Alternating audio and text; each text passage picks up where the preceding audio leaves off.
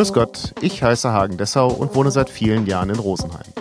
Ich finde, im Rosenheimer Land und im Chiemgau wohnen viele interessante Menschen, die interessante Geschichten zu erzählen haben. Und das machen sie in meinem Podcast. Hallo Welt hier Rosenheim. Heute zu Gast Justus Lück. Hallo, mein Name ist Justus Lück, ich bin 15 Jahre alt und ich gehe auf das Caroline-Gymnasium Rosenheim. Ähm, mein Hobby ist äh, Golf spielen. Ich bin im bayerischen Kader, war schon zur Einladung zum Nationalkader, habe es dahin aber leider nicht geschafft, weil ich noch ein bisschen zu jung bin. Ähm, und ja. Genau, herzlich willkommen, Justus. Ähm, das ist ja ein einigermaßen ungewöhnlicher Sport bei jungen Leuten, ähm, den, du, den du ausführst. Wie kommt man als Jugendlicher auf die Idee, Golf zu spielen? Also auf die Idee bin ich mit meinen Eltern gekommen. Die haben im Studium angefangen, Golf zu spielen. Da haben sie sich auch kennengelernt. Und dann, als ich ein bisschen jünger war, fand ich äh, Ballsportarten ganz interessant. Also ich habe ganz viele äh, Ballsportarten gemacht. Ähm, und dann habe ich mit Handball erst angefangen. Und dann irgendwie ging es irgendwie los. Da habe ich mit meinen Eltern am Wochenende man vielleicht eine Runde Golf auf so einem Kurzplatz gespielt. Ähm, dann habe ich den Sport ganz gut gefunden. Dann wurde es aber mit der Schule immer ein bisschen eng. Und deswegen musste ich ein paar Sportarten streichen und habe mich deswegen, weil ich im Golf ein bisschen besser war als im, Gol äh, im Handball, habe ich mich dann für den Golf entschieden und wurde dann gleichzeitig in den Bundeskader eingeladen. Mit dieser Entscheidung direkt? Ja. Das zeigt, dass du eine gewisse Qualität also schon mitgebracht hast auch. Ja. Äh, du hast eben selber gesagt, dass du durch deine Eltern in den Golfsport gekommen bist. Ähm, so, wie, wie, gibt es gibt es Golfspieler in deinem Alter, die, ich sage jetzt mal, Quereinsteiger sind? Ich möchte das kurz erklären, wie ich auf, also ähm, Golf findet im Fernsehen eigentlich gar nicht statt als, ja. als Sportübertragung.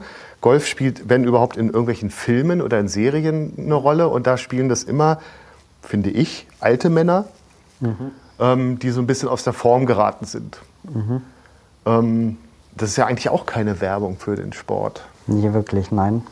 Also ähm, beobachtest du, dass es auch ähm, Jugendliche gibt, die ohne ähm, Eltern, die Golf spielen, in den Sport kommen? Ja, ich habe auch sehr viele im Golfclub, die wohnen einfach nah am Golfclub und wollten es einfach mal ausprobieren. Fanden den Sport dann echt ganz cool. Ähm, ja, und dann finde ich, entwickelt man so das Gefühl so weiter. Am Anfang ist es immer ein bisschen blöd, weil man keinen Ball trifft. Dann fühlt man sich immer echt scheiße. Und äh, dann, wenn man es ein bisschen weiter kann, dann macht es eigentlich immer mehr Spaß. Ich finde, man spürt auch richtig den Druck auf dem Golfplatz, man hat Spaß, man ist an der frischen Luft. Und das, finde ich, vermittelt einfach ein sehr schönes Gefühl. Das geht schon in die Richtung, also ich hätte das nächstes gefragt, was fasziniert dich am, am Golf? Dass es so viele ähm, Sachen gibt, auf die man achten muss. Also wenn man jetzt schon ein bisschen weiter golfspezifischer denkt, dann gibt es im Kader sehr viele Inhalte, die man mitbekommt, äh, zum Beispiel Eintreffwinkel, Schlägerblatt offen oder geschlossen, halt worauf man achten muss, dass man die Flugkurve eines Balls verändern kann, ob der erst flach dann hoch spielen soll oder direkt flach spielen soll. Und das finde ich einfach sehr faszinierend, dass Golfsport so variabel ist. Wie lange dauert es, bis man das Gefühl hat, Golf spielen zu können? Ähm, das dauert schon echt lange, weil ein Golfschwung ist immer sehr speziell. Da kommt es immer auf die äh, äh, spezifischen Faktoren drauf an, worauf man gerade achtet. Man braucht wirklich sehr viele Trainerstunden am Anfang, wenn man es nicht sich selbst beibringen kann, aber das ist echt schon schwierig. Ähm, bis ich dann echt mal angefangen habe, einen guten Ball zu treffen. Da war ich äh, vielleicht zwölf Jahre und mit acht Jahren habe ich angefangen, also vier Jahre. Also du spielst jetzt fast die Hälfte deines Lebens Golf schon. Ja. Wahnsinn. Also du hast vier Jahre gebraucht, um den Ball zu treffen. Ja, so richtig. Aber du hast ihn vorher schon dahingehend getroffen, dass der weggeflogen ist. Ja, das schon. Das lasse ich mal so stehen. Das, also äh, das, das, lernt man ähm, Hartnäckigkeit oder muss man Hartnäckigkeit mitbringen? Also man muss schon echt Hartnäckigkeit mitbringen. Es ist schon manchmal echt frustrierend, den Ball, äh, frustrierend, den Ball nicht zu treffen. Aber wenn man Hartnäckigkeit halt nicht hat und nicht so oft zum Training kommt, dann wird es echt schwierig, mit dem Besten so mitzukommen. Wie, wie sieht denn so ein, so ein Training aus? Also beim Fußball hat, glaube ich, jeder ein Bild, wie so ein Fußballtraining aussieht. Ähm, eine Frage, die ich mir aufgeschrieben habe, die du mir vielleicht beantworten kannst, warum ist Golf ein Sport? Sport, äh, also Golf ist für mich ein Sport dahingehend, dass man sich mit anderen Leuten misst, so wie in allen anderen Sportarten. Ähm, man versucht, die geringstmögliche Schlagzahl auf einem, äh, auf einem Turnier quasi zu bringen. Man gewinnt Turnierpreise oder auch Pokale, genauso wie in anderen Sportarten. Und das finde ich ist einfach, Golf ist für mich eine Sportart und wer für mich was anderes sagt, das ist quasi seine Meinung, aber ich zähle Golf als eine Sportart an. Ist Golf ein körperlicher Sport? Auf jeden Fall. Ähm, eigentlich ist im Golf jeder Körperteil sehr wichtig. Also jeder Körperteil hat seine eigene Aufgabe. Krafttraining gehört natürlich auch dazu. Man muss zwei, äh, also ich gehe zwei Tage ins Gym pro Woche, um ein breiteres Kreuz oder breite Oberarme zu kriegen und eine äh, schnellere Geschwindigkeit im Oberkörper, damit ich halt den Ball weiterhauen kann. Ähm, und deswegen ist Golf auch sehr körperlich, ja. Aber noch, noch darauf zurückkommend, ähm, wie steigt man in das äh, Golfspielen ein? Also stell, legt dann der Trainer den Ball hin und sagt, jetzt schlägst du mal? Oder ähm, wie nähert man sich dem ersten Schlag? Also am besten fängt man mit Patten an. Das ist die, sind die kürzesten Schläge, wo man den Ball am wirklich ins Loch bringt. Also da hat man einen Schläger, pattet einfach nur aufs Loch zu das ist eigentlich am einfachsten und dann regelt man sich immer so von Schlagart weiter vorne. Danach kommen die Chips, die Pitches und dann am Ende erst das lange Spiel. So Vielleicht kannst du das noch kurz erklären. Entschuldige, was sind Pitches und was war das andere? Chips. Ja. Also Chips sind äh, sehr kurze Golfschwünge. Du hast einen Wedge. Wedge ist der Schläger beim Golfspiel, also bei dem kurzen Golfspiel. Ähm, die Schläger haben immer verschiedene Gradzahlen. Es fängt bei mir bei 60 Grad an und hört dann beim Driver mit ungefähr 18 Grad auf.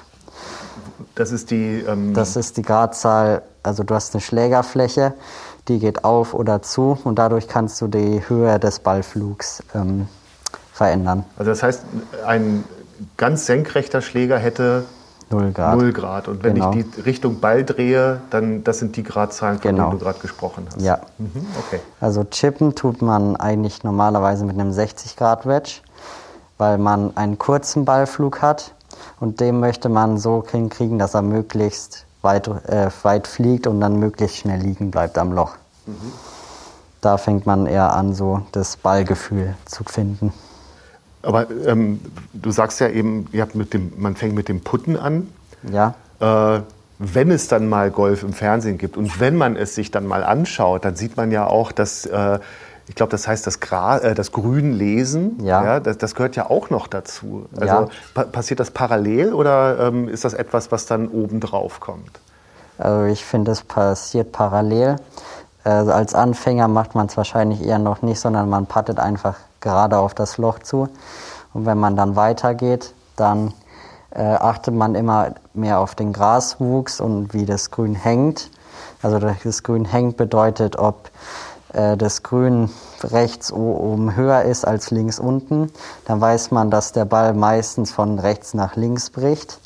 Dem muss man dann natürlich mit der Grüngeschwindigkeit äh, auch noch dazu tun. Je langsamer das Grün ist, desto mehr Break nimmt er an und desto schneller, desto weniger. Kannst du das kurz erklären? Desto langsamer das Grün, also was macht ein Grün also was macht die Geschwindigkeit eines Grüns aus? Also die Geschwindigkeit macht es aus, wie hoch das Gras gewachsen ist. Mhm.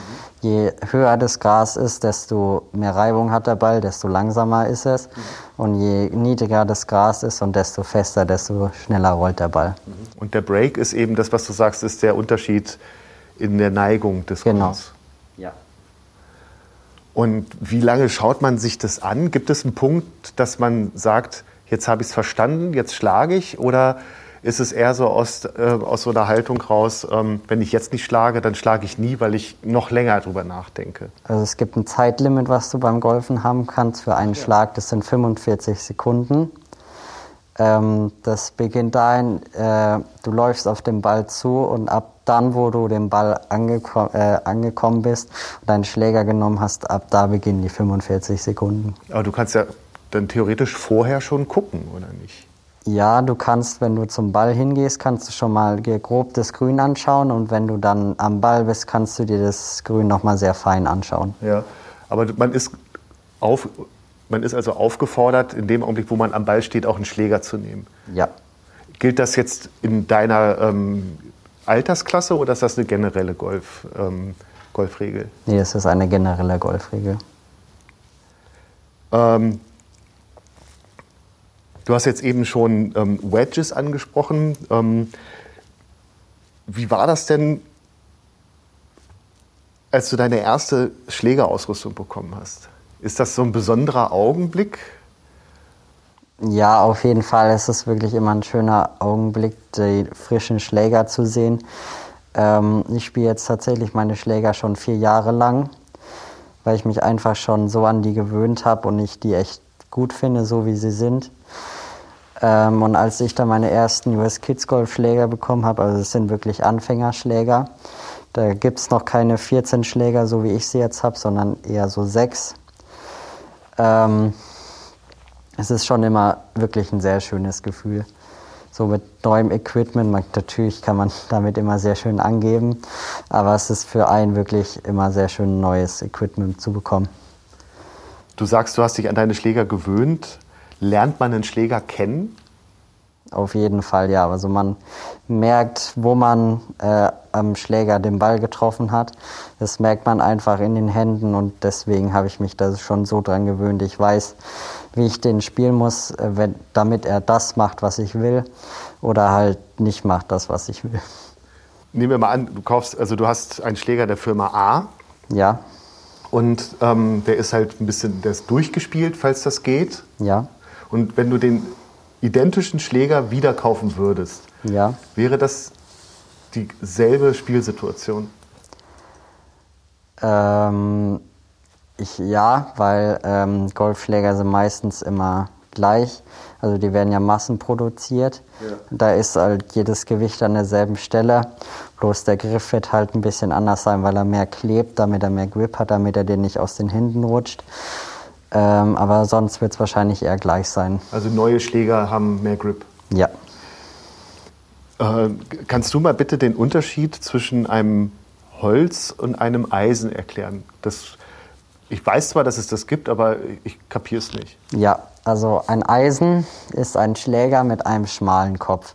Das bedeutet, der Schläger ist äh, schmal in der Breite und eher äh, in der Länge äh, größer. Ähm, und es gibt, äh, also da gibt es sehr verschiedene Eisen und Hölzer natürlich auch, aber da geht es wieder mit der Schlagfläche los. Ein Eisen ist eher aufgedreht anstatt zu, also hat eher eine höhere Gradzahl als ein Holz. Ähm, und ein Eisen hat einen wenig äh, schwereren Kopf als ein Holz. Das bedeutet, wenn du ein Holz schwingst, hast du hinten mehr Gewicht als bei einem Eisen. Ähm, und mit einem Eisen kannst du bei einem steilen Eintreffwinkel besser in den Boden kommen und dadurch den Ball besser treffen. Und beim Holz wischst du eher in den Boden, weil wenn du mit dem äh, Holz eher steil in den Boden triffst, dann triffst du ihn eher fett, weil du mit einem Holz nicht so gut durch die Erde kommst wie mit einem Eisen. Und dadurch sind dann Holz, äh, ich glaube, Holzschläge sind kürzer, oder? Nee, Holzschläge sind länger, weil die äh, mehr, mehr Gewicht hinten haben und wenn du den Ball triffst, kommt er mit mehr Energie vom Schlägerkopf weg als bei einem Eisen. Also ist ein, wie heißt der Driver? Ja. Ist ein Holzschläger. Driver ist eine Art Holzschläger, aber der längste Schläger, den man haben kann, ja. Also der, ich glaube, das ist immer der, den man zum ersten. Team nimmt, ja. Du hast das eben schon angedeutet. Du bist relativ früh oder relativ schnell, je nachdem, ähm, auch in Kader, in, in Golfkader gekommen. Ähm, wie, was bedeutet das, wenn du in den, also du bist Teil des bayerischen Kaders? Ja. Ähm, was bedeutet es, Teil des bayerischen Kaders zu sein? Also letztes Jahr, ich bin leider zu alt für den Kader jetzt, der geht nur bis 16 Jahre. Ähm, ich werde ja dieses Jahr leider 16 und deswegen bin ich leider rausgeflogen aus dem Kader für dieses Jahr, weil ähm, der geht immer bis, bis zum neunten Monat das ist leider schade und deswegen bin ich jetzt nicht mehr dabei. Äh, aber ein Teil des Kaders zu sein ist immer was Besonderes. Es gibt immer einen Förderkader und eine Spitzenförderung. In der Förderkader sind eher die jüngeren Spieler, die werden noch so quasi an die Spitzenförderung herangeholt. Also der werden Inhalte gegeben, um quasi den Schritt zur Spitzenförderung zu machen. Ähm, und in der Spitzenförderung, das ist schon echt cool, hast du zweimal in der Woche ein fünfstündiges Golftraining, ähm, Indoor und Outdoor. Und ihr macht verschiedene Reisen. Zum Beispiel ins Ausland nach Spanien waren wir letztes Jahr zweimal oder auch zweimal in Italien. Das sind dann immer meistens Lehrgänge. Das heißt, die starten um 7 Uhr und enden dann meistens um 8 Uhr am Abend. Ähm, deswegen ist ein Kader schon mal echt was Nices, weil äh, die dich echt dahin führen, wo du eigentlich hin willst. Und du arbeitest echt mit Train Trainern sehr nah zusammen. Ähm, und das ist eine echt coole Erfahrung, die man da machen kann. Da stellt sich natürlich auch gleich die Frage, ähm, wie man das mit Schule unter einen Hut äh, bringt. Das ist tatsächlich sehr schwierig. Ähm, also mir fällt es echt schwer, das unter einen Hut zu bringen, weil mh, Schule da muss man in der 10. Klasse schon echt viel lernen und sich für die Schulaufgaben vorbereiten. Aber das Golftraining gehört natürlich dazu. Deswegen habe ich es so gemacht, ich lerne auf den Autofahrten oder mache Hausaufgaben im Auto, fahre dann zum Training und wenn ich dann beim Training fertig bin, habe ich meistens meine Freizeit oder ich schaue mir nochmal schnell den Stoff für, die, für den nächsten Tag an. Vielleicht muss man das noch ergänzen. Ähm, äh, welches ist denn dein Heimatverein hier in Rosenheim? Ähm, ich habe keinen Heimatverein in Rosenheim, sondern mein Heimatclub ist äh, in München-Wallei. Das ist eine halbe Stunde von Rosenheim entfernt. Ich glaube, das ist bei Holzkirchen, oder? Genau. Ja. Äh, und da trainiere ich dann Indoor oder auch Outdoor, kommt auf die Jahreszeit an. Du sprichst viel vom Training und ähm, dass du eingeladen worden bist. Wie misst sich denn bei einem Golfspieler die Qualität? Also es gibt ja dieses Handicap, ja, genau. Ähm, vielleicht kannst du das nochmal erklären. Oder ich, ist das tatsächlich ähm, das, was die Qualität eines Golfspielers widerspiegelt? Oder ist das, was ich glaube, was die Qualität eines Golfspielers widerspiegelt? Also ich persönlich finde nicht, dass das Handicap ein bestimmtes Level eines Golfspielers äh, wirklich beschreibt, weil in, beim Handicap wird halt nur gezeigt, was du pro Runde durchschnittlich über oder unter Paar spielst. Unter Paar bedeutet, ein 18-Loch-Platz hat meistens ein Paar von 72. Paar 72 bedeutet, du darfst auf den 18 Löchern, um Paar zu spielen, 72 Schläge brauchen. Und Handicap zeigt halt, also Handicap geht bis 54, dann hast du eine gewisse äh, Schlaganzahl die du über Paar spielen darfst, um dein Handicap zu erreichen oder halt um besser zu spielen. Und das, finde ich, spiegelt es nicht so gut. Entschuldige, wenn ich dich unterbreche, kannst du das kurz erklären? Also ähm, 58 hast du gesagt. Also was bedeutet diese Zahl dann in Bezug auf die 72 Schläge, die ich... Also wenn ich 58 Schläge mehr brauche, dann behalte ich immer noch mein Handicap dann behaltest du dein Handicap. Ja, und ab 54 geht halt nicht schlechter. Ab dem, dem, wenn du besser bist als 54 und schlechter spielst als 54 Schläge über Paar, verschlechterst du dein Handicap immer um 0,1 Schritte. Und besser kommt halt darauf an, äh, wie viele Schläge du besser warst und das wird halt dann entweder mit 0,4 multipliziert oder mit 0,3 oder 0,2. Das kommt von der Spielstärke her an.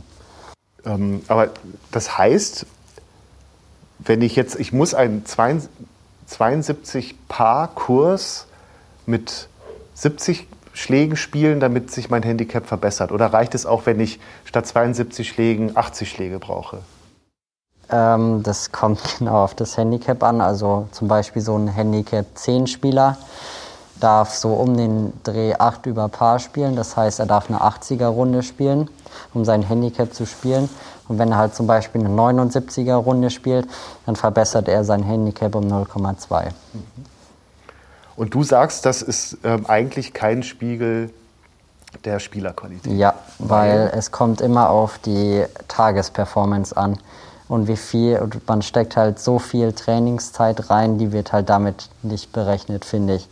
Ähm, und du kannst halt auch einen schlechten Tag haben und verschlechterst dann ein Handicap, wobei du aber weißt, dass deine Spielstärke höher ist als das jetzt, was dein Handicap widerspiegelt. Gibt es noch eine zweite ähm, Maßgabe, die die Qualität von Spielern versucht wiederzugeben? Nein, leider nicht. Also den, die Kröte muss man schlucken quasi. Ja. Was hast du für ein Handicap? Ich habe ein Handicap von minus 1,8. Das heißt, dass du auf einer 72 Rund, äh, 72er Runde äh, 70 Schläge brauchst. Um den Dreh, ja. Und ähm, ist das gut? Zwei unter Paar ist schon gut, ja. Ähm, was haben so die, die äh, Erwachsenenspieler? Also die Profis, die besitzen kein Handicap mehr, die legen ihr Handicap ab ähm, und die spielen dann zum Beispiel auf der European Tour. Äh, das ist die Tour, wo die besten Europäer der Welt zusammenspielen. Und da kann man dann halt immer weitere Karten verdienen, um auf anderen Tour zum Beispiel zu spielen. Und ab, du kannst sagen, wenn du über 18 bist und, glaube ich, über ein Handicap von minus 2,5 hast, kannst du sagen, du legst dein Handicap ab und wirst Golf Pro und probierst dein Glück auf Pro-Golf-Touren. Also, und davon bist du ja jetzt sowohl vom Alter her als auch von deinem Handicap nicht so weit weg. Nein. Ist das ein Ziel? Es ist auf jeden Fall ein Ziel für mich. Ich möchte unbedingt mal College-Golf spielen irgendwann.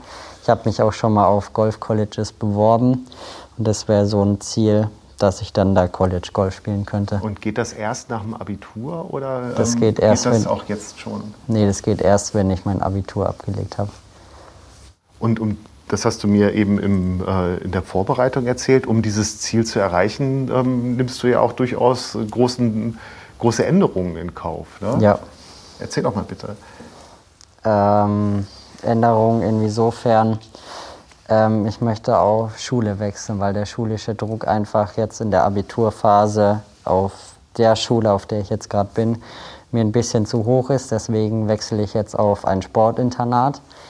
Äh, das bedeutet, ich lebe dann da in einem Internat ähm, und gehe dann auf die Schule. Ähm, also normal auf die Schule. Die Schule befindet sich in Nürnberg. Das ist die Bertolt Brecht Schule und die fördert einfach äh, gute Spieler, sage ich jetzt mal, auch aus anderen Sportarten wie Leichtathletik oder äh, Schwimmen zum Beispiel. Äh, also da befinde ich mich wirklich unter Gruppen mit Sportlern. Da komme ich dann in eine Sportklasse. Ich mache mein Abitur aber auf drei Jahren, nicht auf zwei Jahren. Dann mache ich die Schulstreckung, damit das Abitur und das Sport und der Sport mir äh, nicht, also die Schule nicht mehr so in die Quere kommt für den Sport, den ich machen möchte. Und da sehe ich halt dann, ob Golf was sportlich für mich ist, also was ich wirklich hauptberuflich machen kann, oder ob ich dann doch äh, mir ein, also um Beruf schauen muss. Was Vernünftiges. Ja, genau. Okay. Ähm, du investierst viel Zeit. Du bist im bayerischen Kader gewesen. Du hast schon von Einladungen ähm, des Nationalkaders gesprochen. Ähm, was, an was für Turnieren hast du bisher teilgenommen? Mm, An den bayerischen Meisterschaften natürlich. Äh, da sind die besten Bayern äh, in meiner Altersklasse. Bin jetzt in der AK 18 für dieses Jahr. Das heißt alle, äh, äh, alle Jugendlichen bis 18 Jahren, mit denen ich mich da messe. Und ich war natürlich schon international auf der European Championship, also von den Jugendlichen in Schottland. Ähm, und natürlich die deutsche Meisterschaften jedes Jahr eigentlich. Und wenn du jetzt bei so großen Turnieren bist, nehmen wir mal das in, in Schottland, ähm, wird man da beobachtet von, ich weiß ja nicht, wie beim Fußball, von so Spielerberatern und die dann ähm, nach einer Runde zu dir kommen und sagen, Justus, ich bringe dich ganz groß raus? Aber ich hatte nach dem Turnier natürlich mit, mit tatsächlich mit College-Vermittlern zu tun. Haben mich viele auf Instagram angeschrieben, äh, ob die mir irgendwie helfen können, College für mich zu finden. Habe ich mich auch schon mit denen sehr gut unterhalten, auch schon Gespräche geführt, so untereinander so telefoniert. Ähm, und jetzt muss ich halt schauen, dass es klappt mit der Bewerbung und dass ich auf ein, College, äh, auf ein tolles College komme. Und dann schauen wir mal weiter, wo der hin, Weg hinführt. Also das heißt aber, dass, dass du ähm, offensichtlich äh, beeindruckst bei diesem Turnier. Und sonst würden die dich ja, also dass ich das richtig verstehe, die haben dich angerufen und nicht andersrum. Nein, die haben mich angeschrieben, ja. ja also das, das zeigt ja auch eine, eine gewisse Wertschätzung. Oder? Ja. Ähm, hast du Vorbilder? Ja. Wen denn? Ähm, also am besten finde ich Tiger Woods. Äh, das ist wirklich ein toller Mensch. Den habe ich schon auf vielen Turnieren beobachtet. Und ich finde seine Spielweise echt schön. Er hat einen echt schönen Schwung ähm, und hat echt gut gespielt, bis letztens er leider einen Autounfall hatte und jetzt hat er wieder langsam mit Golfspielen angefangen, aber jetzt muss ich mal schauen, wie das mit ihm weitergeht. Gibt es so Unterschiede in den, in den Golfspielern? Ähm, du sagst, Tiger Woods spielt wirklich schön. Gibt es so elegante Spieler und mehr so die kraftvollen Spieler? Gibt es das? Ja, also es gibt ein Extrembeispiel, das ist Bryson DeChambeau. Der hat jetzt in der Corona-Zeit hat er mächtig an Muskeln zugenommen. Das heißt, ähm, er schlägt seinen Driver viel weiter als alle anderen, kann immer andere Spielweisen spielen als die anderen. Das bedeutet, er kann zum Beispiel ein paar fünf mit zwei Schlägen einfach erreichen, äh, wo wir noch kämpfen müssen, dass wir irgendwie mit dem dritten draufkommen oder so. Ähm, und das ist halt ein Weg, den jetzt wahrscheinlich viele Golfer nehmen, weil Golfen das einfach viel einfacher macht. Wenn man viel Muskeln hat. Genau, deswegen habe ich damit jetzt auch schon angefangen. Ähm, und deswegen geht Golf jetzt eher so in die Long-Hitter-Richtung ähm, und nicht mehr so, wie es früher mal war, ins Taktische. Mhm. Was heißt es? Äh, wie, wie kann ich Golf taktisch spielen? Ähm, es gibt da sehr viele Hindernisse auf dem Golfplatz, zum Beispiel Bunker- oder Wasserhindernisse. Und Taktik ist halt, ich versuche so viele Hindernisse mit einem bestimmten Schlag rauszunehmen, um halt die Gefahr rauszunehmen, um eines Schlags Verlust. Mhm. Und, und der Longhitter, der haut einfach drauf und weiß, der Ball fliegt schon weit genug. Ja, dass der drüber kommt. Ähm, schlägt man viele Bälle irgendwo hin, wo man sie nicht wiederfindet? Mm, auf engen Plätzen sehr viele, ja. Äh, oder, äh, und auf breiteren eher nicht so. Aber man verliert schon.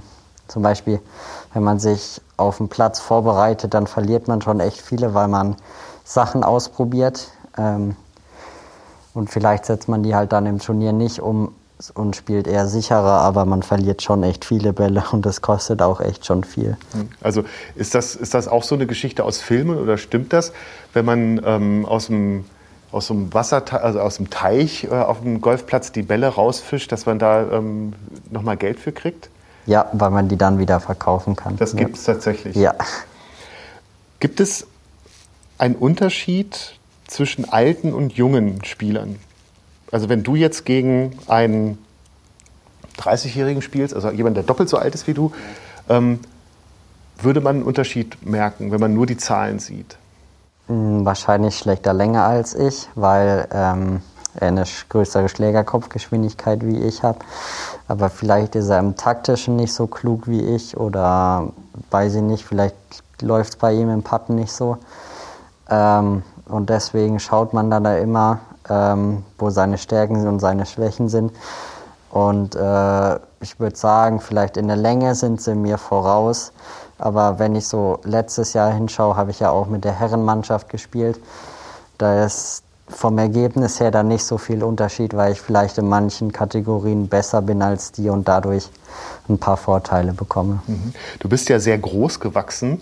Ähm, ist das ein Vorteil? Das ist auf jeden Fall ein Vorteil.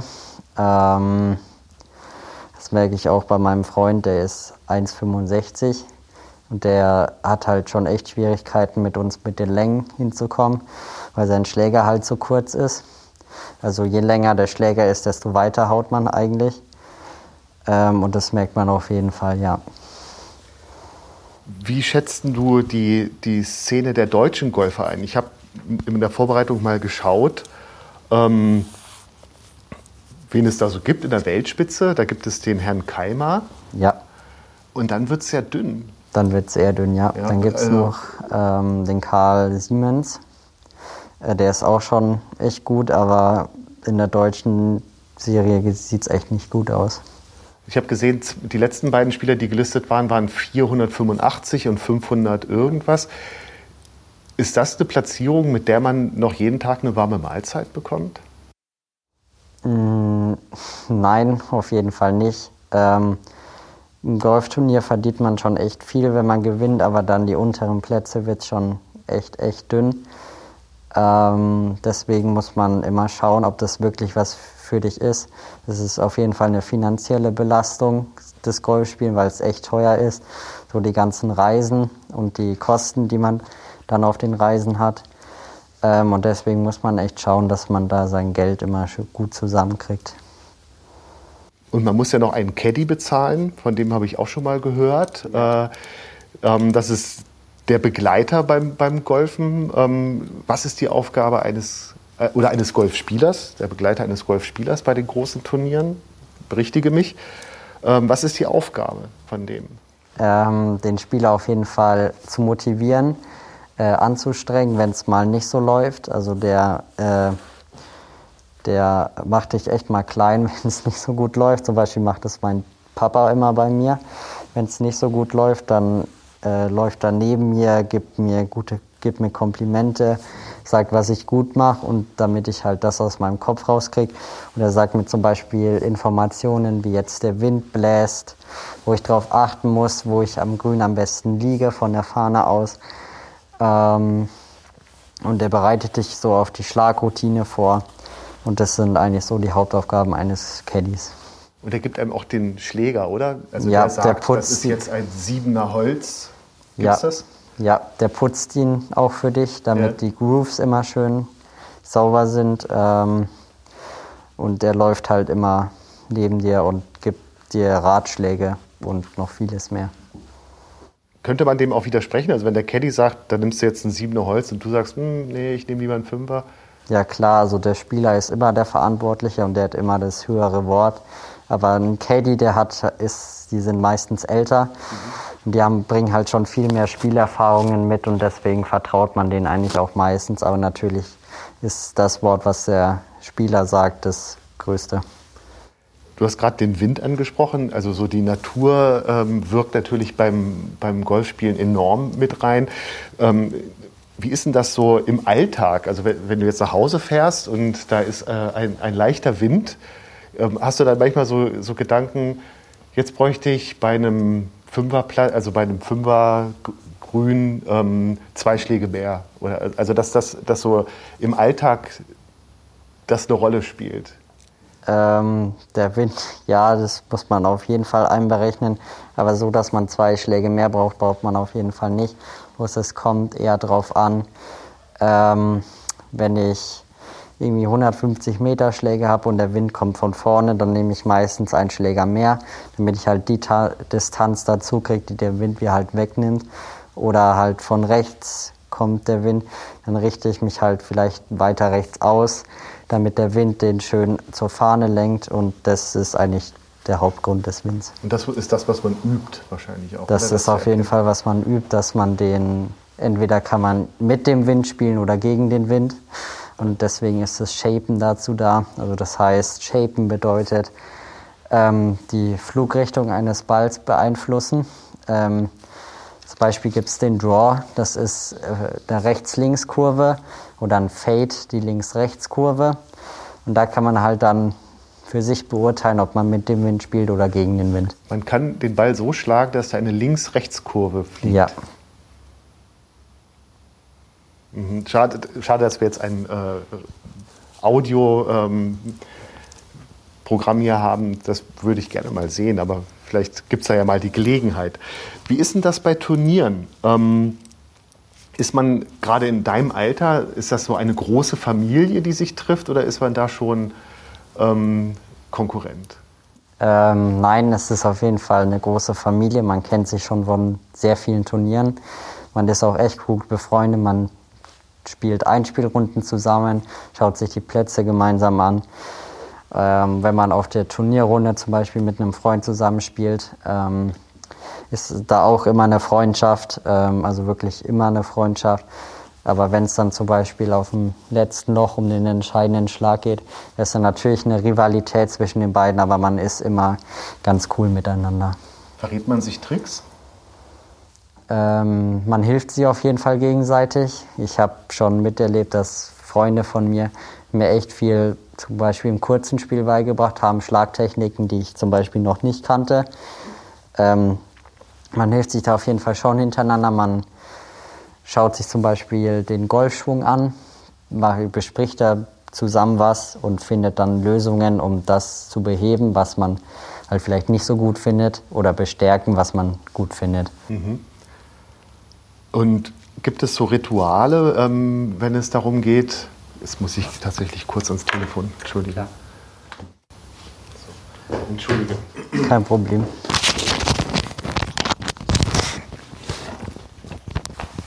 Glaube, ich hatte nach Ritualen gefragt. Ja. Genau. Ähm, also, gibt es so Rituale, die du einhältst, wenn es um Turnier geht? Mm, ich habe ein bestimmtes Ritual mit meinem Vater, ja. Zum Beispiel, wenn wir äh, zum Golfclub fahren, hören wir immer bestimmte Musik, die mich entspannt, weil äh, auf der Runde ist man trotzdem immer ein bisschen gefühlsmäßig sehr angespannt.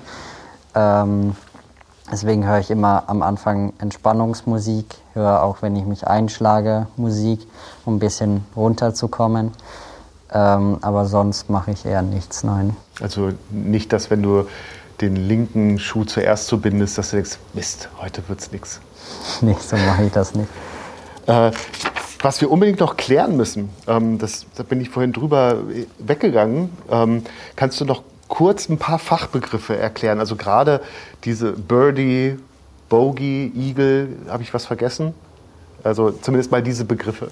Ja, also ich habe ja schon vorher erwähnt, dass es ein paar 72 gibt. Äh, das heißt, es gibt ähm, 72, also du darfst 72 Schläge auf einem Golfkurs machen. Diese 72 Schläge sind ja auf 18 Löcher aufgeteilt. Aber es ist nicht auf jedem Loch immer vier Schläge. Das heißt, es gibt Paar Fünfs und Paar Viers und Paar Dreis. Paar Fünfs ist, wie gesagt, du darfst fünf Schläge fürs Loch haben, um Paar zu spielen. Oder auf einem Paar 3 darfst du nur drei Schläge haben, um Paar 3 zu spielen. Die sind halt generell kürzer, damit du mit dem ersten aufs Grün kommst. Ähm, ein Birdie ist wenn du ein paar 5 hast. Du hast mit dem zweiten Schlag das Grün erreicht und brauchst danach nur noch zwei Putts. Das heißt, du hast vier Schläge insgesamt gebraucht. Aber da das Loch ja ein Paar 5 ist, hast du einen Schlag weniger gemacht als Paar und das nennt man Birdie.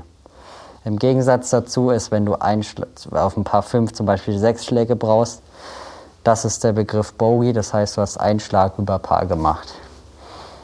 Und dann gibt es nicht auch noch den Igel? Den Igel gibt es auch noch. Der passiert aber wirklich sehr, sehr selten.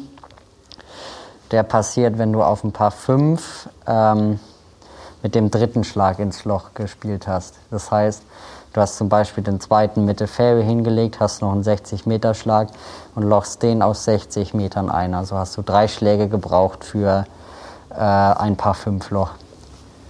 Also ist das, was ich als Spieler erreichen will, eigentlich ein Birdie? Ja. Und alles, was ich mehr schaffe, ist die Sahne obendrauf. Ja. Ähm, du hast das schon so selbstverständlich jetzt auch mal verwendet. Vielleicht, dass wir es noch kurz klären. Das Grün ist äh, so eine ganz besonders ähm, gepflegte Rasenfläche rund ums Loch. Ne? Ja. Hat die eine, immer einen gewissen Radius eigentlich oder ist die unterschiedlich? Das Grün ist immer sehr unterschiedlich. Also es gibt breitere Stellen oder manche echt dünne Stellen. Die dünnen Stellen sind natürlich immer sehr beliebt, weil man da am meisten das Grün verfehlt. Ähm, und natürlich auch die schwersten Fahnenpositionen sind. Ähm, gibt es wirklich ganz unterschiedliche Grüns. Also es gibt lange, schmale Grüns oder breite, längere Grüns. Die kommen wirklich immer drauf an, wie das Grün gemäht ist und wie halt dann die Spielkonditionen da sind. Also ist tatsächlich jedes Spiel neu? Ja. Also wenn, nehmen wir mal an, du hast in Augusta, das ist glaube ich das größte ja. Golfturnier der Welt, du hast da einmal gespielt, dann kannst du beim nächsten Mal nicht sagen, ah, den Platz kenne ich, sondern das ist ein neues Spiel. Ja, den musst du immer neu erkundigen, sage ich jetzt mal. Mhm. Wie könnte man Golf für die Breite populärer machen? Oder anders gefragt, warum gibt es das in Deutschland nicht im Fernsehen? Das gibt es wahrscheinlich in Deutschland nicht im Fernsehen, weil wirklich nicht viele Jugendliche diesen Sport betreiben, sondern es wird echt wenig Werbung für diesen Sport gemacht. Also Handball oder Tischtennis sind da, oder Fußball sind natürlich weit bekannt, aber ähm, ich finde, Golfsport wird eher als älterer Sport, also für ältere Menschen abgestempelt und halt nicht so für Jugendliche, obwohl ich finde, dass Golf echt was für Jugendliche sein könnte, weil es wirklich ein echt interessanter Sport ist. Man braucht natürlich viel Ehrgeiz, das könnte vielleicht auch noch ein Grund sein, aber sonst sehe ich da eigentlich keinen Grund, warum so wenige Golf spielen. Und das Kind ist den ganzen Tag an der frischen Luft. Ja, das ist natürlich auch noch dazu. Wobei ist mir gerade auch noch eingefallen, weiter Grund ist natürlich das Finanzielle. Golf ist sehr ähm, teuer. Die Schläger sind wirklich sehr teuer, wenn man den dann wirklich leistungssportlich betreiben will. Da braucht man spezielles Material und immer mehr Schläger. Ähm, und die Reisekosten für Turniere sind natürlich auch extrem. Ähm, und deswegen kann es natürlich für Familien sehr finanziell äh, schwer sein, diesen Sport zu betreiben. Du hast vorhin gesagt, dass du gerne an ein College möchtest in den USA. Jetzt nehmen wir mal an, es läuft alles optimal. Ähm, wie sieht deine nachschulische Zukunft, also die nächste nachschulische Zukunft aus im, im besten Fall für dich? Möchte ich, wie schon gesagt, College Golf spielen. Das Aber gibt es da eine bestimmte, ein bestimmtes College, an das du möchtest? Ja, also am liebsten äh, Paperdyne oder ähm, irgendwas, äh, also da um den Dreh rum, Paperdyne ist halt die, ähm, die Golf äh, Schule. Das heißt, ähm, da ist es immer sonnig, also du kannst den Sport äh, überall, also jederzeit äh, machen. Also ist die an der Westküste dann? Ja, ähm, und da kommt es halt auf die Standortfaktoren an und äh, die Golfmannschaft, also Paperdyne hat eine ex, äh, wirklich echt gute Golfmannschaft, die äh, gewinnen echt viele Sachen, hat echt einen guten Golftrainer. Ähm, den kennt zum Beispiel mein äh, Heimatgolftrainer sehr gut. Mit dem hat er sich dann auch schon mal unterhalten. Ähm, und dann wäre das eigentlich so mein Lieblingscollege. Dann wünsche ich dir dafür ganz viel Erfolg, dass das okay. dann am Ende auch klappen möge. Justus, vielen herzlichen Dank für das Gespräch. Kein Problem, sehr gerne. Das war Hallo Welt hier Rosenheim, Folge 53 mit Justus Lück. Aufgenommen am 9.12.2021. Vielen Dank fürs Zuhören.